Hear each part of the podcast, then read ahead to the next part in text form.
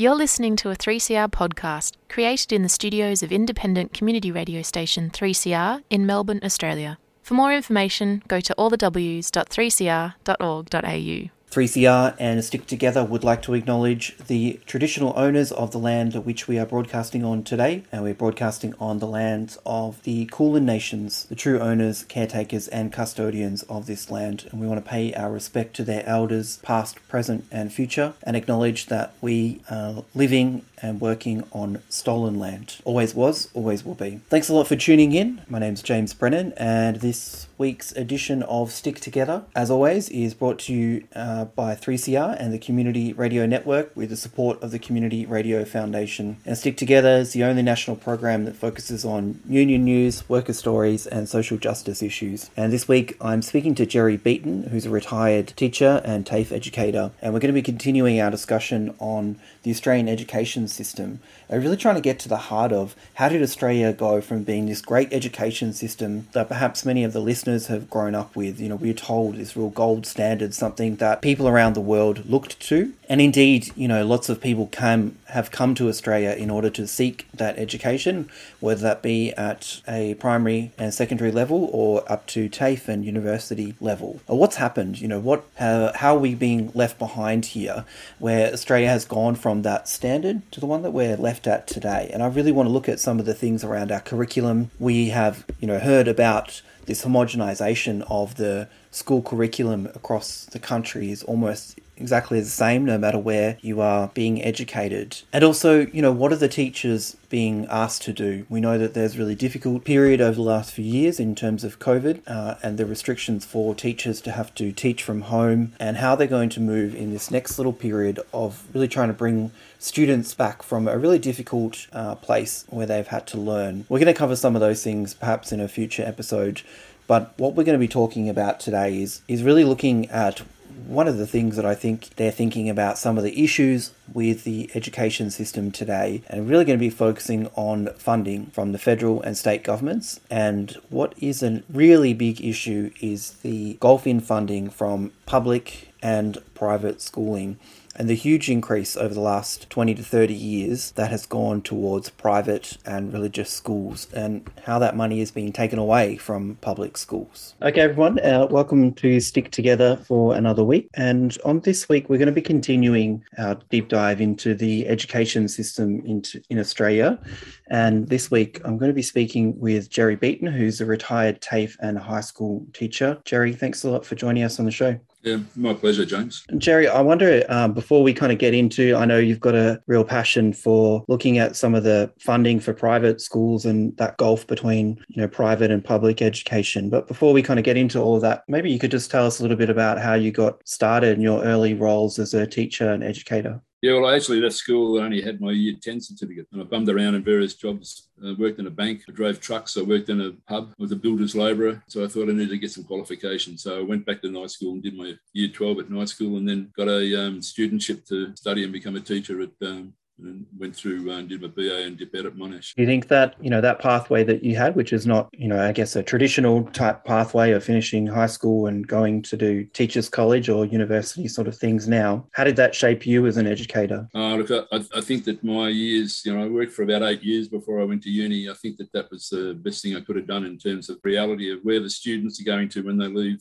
when they leave high school. Um, some some a lot of teachers had very good experiences at high school, then very good experiences at uh, university, and then went into um, high school teaching, expecting that uh, with that belief in the back of their head that you can, it's easy to uh, have those experiences, and made diff- relating to kids who were not so, uh, you know, um, committed to the education. It made them the relationships between those uh, teachers and they're a bit hard. Mm. And so, you know, that time when you first started teaching. Can you describe what were the classrooms like then and what was the life like for a teacher at that time? Well, I started uh, at uh, Pembroke High School out in the Dandenongs in 75. It was a joy teaching there. Uh, it was a, a, extremely young staff, and that was the case, the case right across because the, the, governments were madly employing teachers. The VSTA, which was the Secondary Teachers Union, was, was strong in the branch that I at the school that I was in was very strong, and we basically controlled the day-to-day operations of the school. We controlled the curriculum. We actually had control who was employed. The the VSTA at that stage had a control of entry policy, It was because the state government was trying to employ unqualified teachers. So a new teacher would come into the school, someone from the executive of the union sub branch would ask them to show evidence of uh, a qualification and a teaching qualification. And if they couldn't do it, then the principal was told that if this person was given any teaching duties, there'd be industrial action. And, and um, if they if the principal go, went ahead and gave those people classes, we would just walk out of the school, mm. leave the principal with uh, you know 800 kids and about you know three or four scabs have welded a really powerful um, force inside the uh, education system at that stage. Of course, uh, unions have now been under vicious attack over that period of time by governments, both Labor and Liberal, and uh, that sort of um, control has, has, now been lost by out of the hands of the uh, day-to-day operations of teachers in schools and have now been handed into the pockets and hands of the bureaucrats at the central office of the union and their commitment to, well, you know, they're so far removed. It's seen a deterioration of that. The, the, the VSTA at that stage, the, the first sector of their uh, constitution said that the main purpose of the union was to improve the standard and quality of state education in Victoria. And the second one was that it would look after the conditions of the, of the members. So there was always a strong interest in curriculum matters um, and the way that programs were delivered uh, was part of what we saw ourselves as, as, a, as an industrial organisation. Changes that you saw yourself in your career for the in terms of union membership and um, you know your involvement in that union. Well, that, that um, thing I mentioned earlier about the control of entry, uh, being able to uh, maintain the professional standards and qualifications and education of teachers themselves was a big help in, in building the union because um, there was nothing of gain for the other teachers in the in the school. It was purely in order to ensure that there were professional teachers delivering the program. And I think that it, um, people who you know mostly weren't uh, that union orientated, but were strong educators were won over by by that. But the other thing, when I first started teaching, the the um, the the, teach, the branch, the school, would have a thing called a conditions case. So they'd write a letter, and at the top of the letter was listed down a whole range of demands that they would put onto the administration of the school, including class sizes, uh, mm. how many hours of face-to-face teaching a teacher would do, what your time allowance you get being coordinator, how the process of delivering, pointing these positions would be, amongst other things. And it would be given to the principal. And at the bottom of it was a signature of everybody who was willing to take industrial action if these conditions were broken. So at the bottom of the letter was said that the, the following the people who have signed this letter uh, saying to you that if you breach any one of those people's conditions, uh, then we will take industrial action. It was handed to the principal. There was no negotiation. It was just given to the principal, and this this was uh, it was like a fait accompli. This is what's going to happen, and it worked. Uh, if someone was uh, had their conditions breached, we'd go and see the principal. Say this person's got 27 students in that class. This is not viable. We want you to, to rearrange the classes so that that uh, that doesn't happen. If the principal refused it, then we would just walk out of the school and leave the principal. And sometimes uh, with uh, 800 kids, the principal and deputy principal and a couple of leading teachers, senior teachers would have to take them, all the kids out and put them on an oval and, and, just leave them sit down there because of the inability to maintain the, the, the program. So that was, it, it, gave power to the to the teachers in the school at an unbelievable level. It was very exciting, if you like, because of the mm. fact that uh, it did that. And what happened was uh, your rank and file group I was involved with, who thought that uh, the best way of making sure their conditions were maintained and improved would be to do a centrally uh, organised, um, like an EBA, like a claims on the government. For an annual general meeting of the union, it got passed through. What happened was that the uh, bureaucrats at that time grabbed it and ran with it because they realised that by them controlling it, it gave them control over what was going on. And uh, despite our subsequent attempts to uh, introduce a um, sort of rank and file committee that was going to look after the negotiations, we were never successful. And it just became bureaucratized. And then the,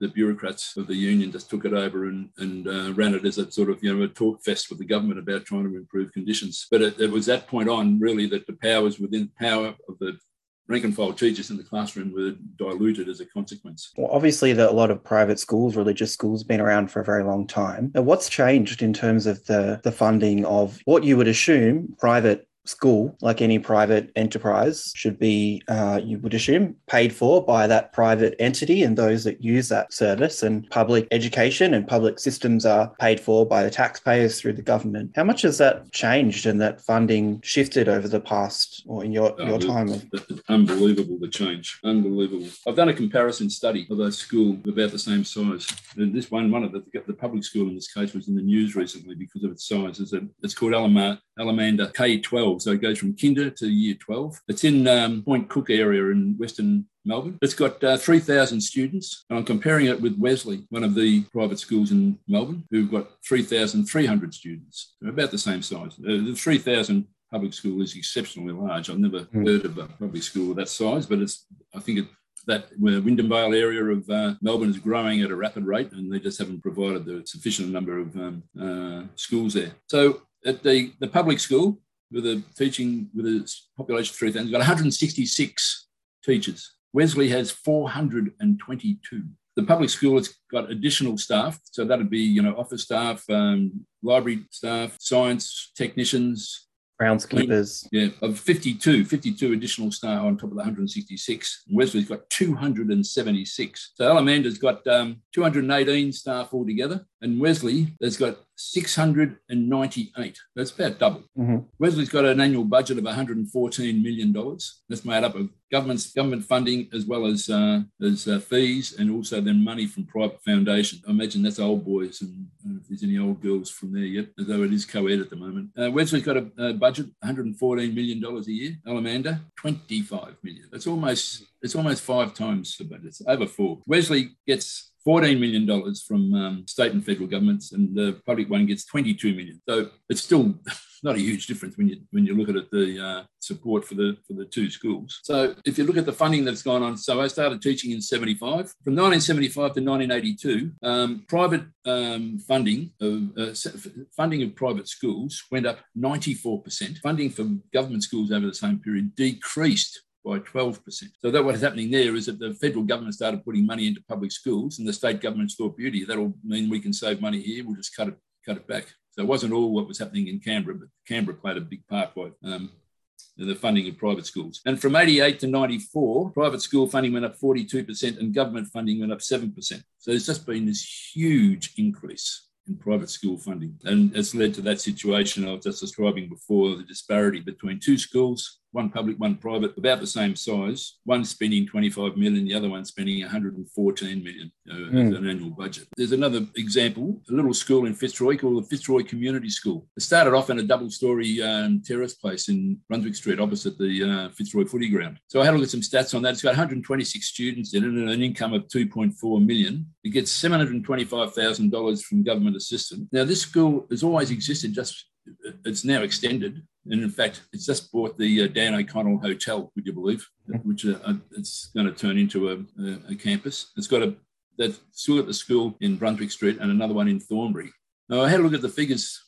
It said it has less deductions of three hundred and thirty-one thousand dollars out of its budget of two point four million. Now I don't know what that deduction is, but that school's privately owned. And my suspicion is that's the cream that's been ripped off the top by the by the owners of the school. It's not, it's not run by an by um, a church group or anything. It's just um, two private individuals. So I'm assuming that that pays for their salaries and amongst other things. A uh, school that was uh, in had some controversy last year for encouraging their students to come to school even during school. lockdown. Yep, mm-hmm. um, arguing that old argument, which has got an element of truth to it, that the kids are better off at school because um, it's not going to do it's going to cause them psychological damage if they if they don't get access. And there's an element of truth to that. Because the, biggest joke of, of, all this stuff about funding is that all the research shows that the, the the single most significant thing that has a bearing on students ability to do well in their secondary education is the socio-economic status of the parents the schools they attend to is irrelevant. The argument is that private schools do better. Then they need to explain why is it that you get um, students coming out of um, public schools who outperform private school. How does that occur? If, if, it's, if it's a general truth, because it's not, it's, it's, it's determined by the socio-economic status of the, of the parents. That Fitzroy Community School, when it first started, did not have a playground. There was no playground. The kids were inside that building the whole time. I think they used to run across over to the, when they knocked the wall down around the um, Fitzroy footy ground, they used to mostly go over and have a kick of the footy or whatever, play sport over there. But for a long period of time, it didn't. And this is one of the things that Howard introduced that, uh, that there was no criteria for determining whether a private school would get funding from the government. So all they had to do was register once they registered, that was it. Mm. We raised questions about the about the ability of that school to get registered in Victoria, but it was always knocked back and said it's not, not our business. It's done by the federal government. It sounds similar to some of the you know pseudo TAFE kind of colleges that have sprung up over the past 15 years where they seem to be getting large amounts of government funding to offer community service diplomas that are completed in six weeks and things like that. Yeah, well, there was a there was um, the final solution to an ongoing problem with a mob called Acquire Learning that um,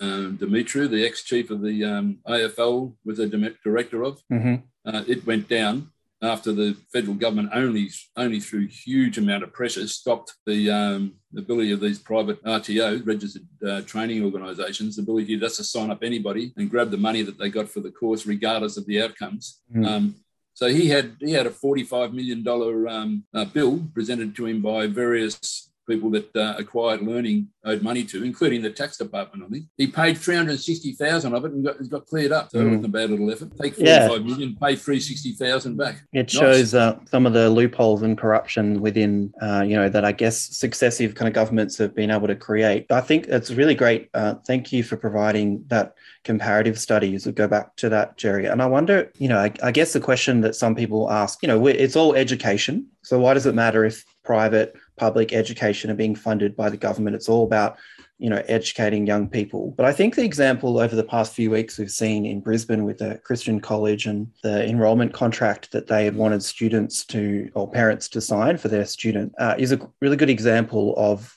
you know the lack of accountability that private schools have to the to the government to the public about what they can and what they choose to do within their education structure. So do you think you know if if the taxpayers are fronting so much of the money for the private schools do you think that the public and the government should have a bit more of an input into what happens in the schools? Oh, absolutely where, where else did they spend money, you know, give money hand over fist without sort of putting down a whole range of conditions there about the way it's spent? The, the, the hypocrisy of the highest order, because they can hand money over to uh, that uh, mob that um, Turnbull handed over half a billion dollars to uh, to look after the Great Barrier Reef. I think it was $450 million with no contract. Mm. It wasn't tendered nothing. Uh, and as far as I know, nobody's ever been, uh, said boo about that since then. But so, um, but is this is this the way they're going to go? They're just going to hand money out without without any conditions. I mean, you've got the, the teachers in public private schools have to be VIT registered, so there's now at least. They can't just get bring in any Tom, Dick, and Harry to, to take classes. And I think that they're also registered uh, with a central registration system, um, and that brings with them various various uh, commitments that they've got to make. The information on the My School website, that's um, you know the stuff where I got those comparisons of those two schools. The schools have to provide that sort of information. Know, overall, the, the money. I mean, there is money that's awarded for capital works, and then there's money that's awarded for you know ongoing expenditure of the schools. But the within the schools itself, once they get it, there's very little uh, oversight by the government about what's what's happened to it. And in fact, you know, for a period of time now, I've been calling these private schools for for-profit private schools because they used to actually, and I noticed it was interesting when I just looked up the MyGovSite website the other day. They used to have a part where they talked about the surplus of money that they had at the end of the year after they'd received all the money from the state and federal government and fees and, and whatever, whatever else and how much was left over, which, you know, they called about surplus money. It was what I call profit. Mm. Um, now, I noticed that this, uh, that, that, that's not being presented uh, now that there's money that's taken out um, for um, called other expenditures or other I can't remember the exact word they said, uh, mention it as a surplus. What, what happens to that surplus? No, no one knows. Uh, you know, the, when when uh, school councils present um, their um, records, public school councils, public schools to the government, if they if a, if a school is cashing money away left, right, and centre, uh, the education department get on in a flash and say you need to start spending this money, otherwise we're going to deduct it from your next year's amount. They won't allow mm. schools to, to do that. Uh, private schools they run under their own laws. What do you think? Just we're going to wrap up in a moment, Jerry, and thanks so much for all that you shared today. I wonder if you know what do you think the role, you know, what impact do you think this is having broadly on you know the rest of society, on young people that are being educated and, and growing up with uh, this kind of you know real gap in funding and and you know the difficulties within the education system. What what impact is that having for young people as they grow up and mature into young adults? Um, well, yeah, the vast majority of the uh, students who have, who need extra help for various reasons uh, attend uh, public schools. They don't, they're not in the private system. And, yeah, the, the private school advocates say, well, you know, you've got basically the same number of um, teachers per, you know, the same size classrooms as what as what public schools have, and they are they're about the same, you know, 20 to 25. But the significant difference is that um, a public school class of you know uh, 25 might have an, a certain number of kids that need extra help one way or another, whereas the same size, the same group of kids in a public school, private school would be much smaller in number. So the consequences are that there's mostly a, a, a number of kids that are coming through who need that extra support and help aren't getting it, and this is only because of the fact that the government's not resourcing the schools uh, sufficiently. The only reason. If the schools had the money, they would they would bring in uh, extra staff to be able to work, you know, either one to one or work in a classroom, whatever the whatever the um, the the uh, school saw as the best approach. But they would be able to throw resources at problems.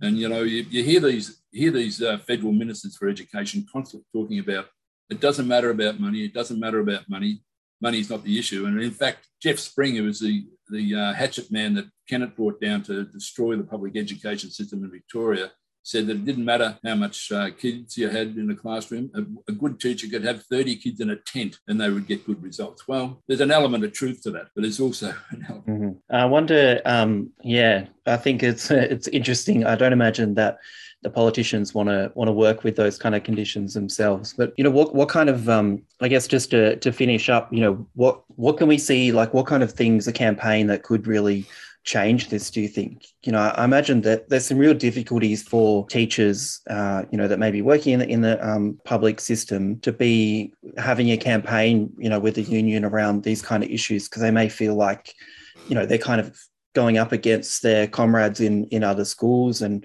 you know they don't it's a difficult kind of balance, I guess, to be talking about this while they don't want to take away the impact for their, you know, yeah, comrades working in other schools. Well, um, the solidarity that the, the teachers show each other is um, fantastic, and, and and people in public schools know that they're they're under resourced. They understand they understand what's what's what's, uh, what's occurring.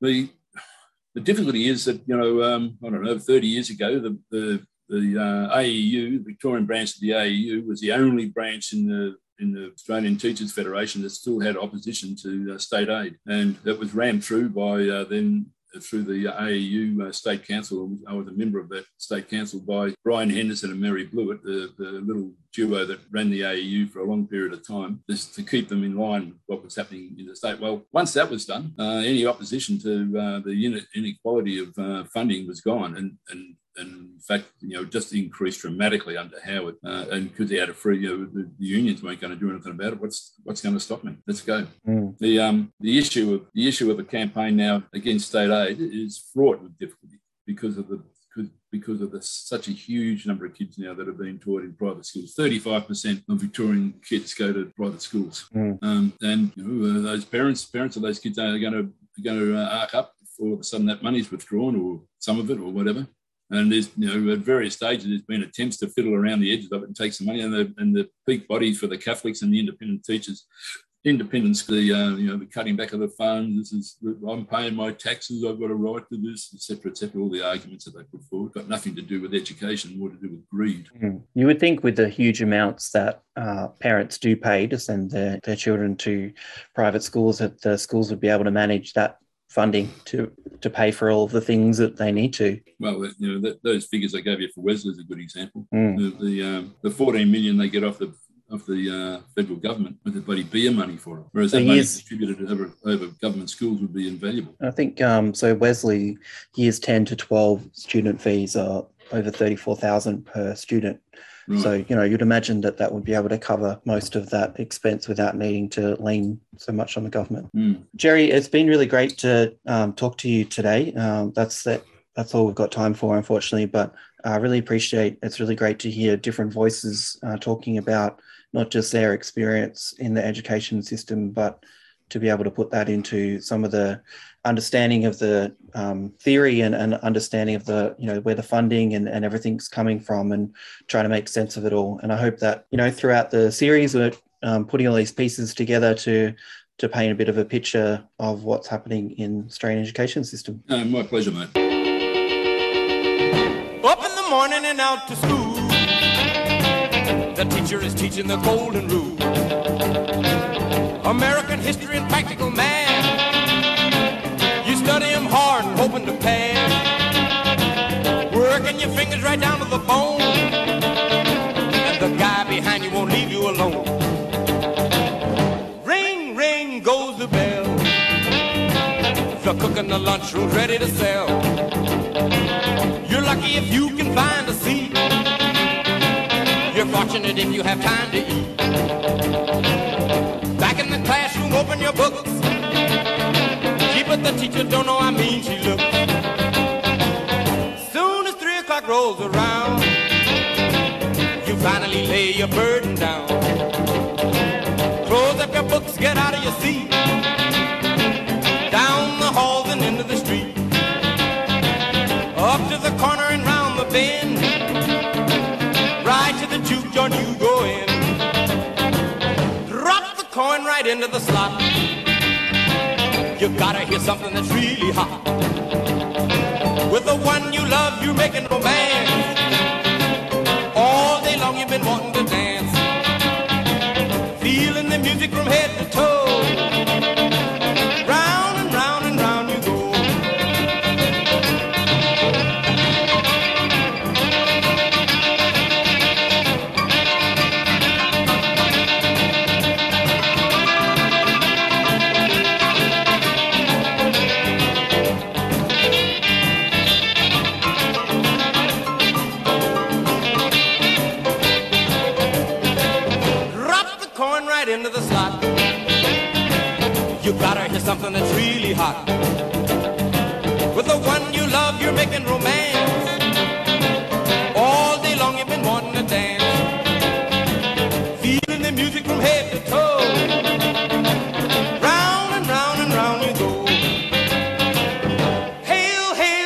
and roll.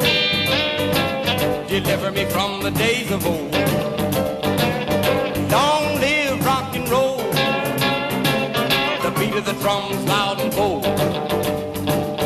Rock, rock, rock and roll.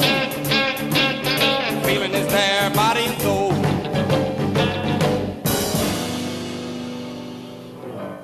And that was Chuck Berry with School Days, an apt track for this series that we are recording. And you've been listening to Stick Together. We always bring you workers' stories, union news, and social justice issues. And unfortunately, that's the end of this week's program. But if you want to catch up with the program, but if you want to catch up with this show or any of the other episodes, please head along to 3cr.org.au or wherever you listen to your podcasts. You can always grab a copy there. If you'd like to contact any of the producers of the show, you can go to sticktogether3cr at gmail.com. My name's James Brennan, and remember, wherever you are, whatever you do, there's a union for you. Until next time, stick together.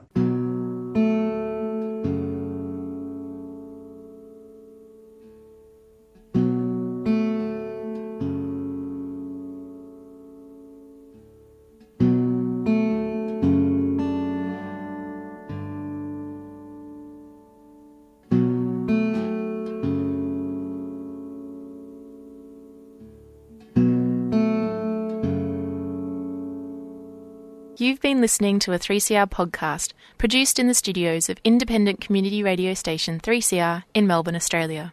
For more information, go to allthews.3cr.org.au.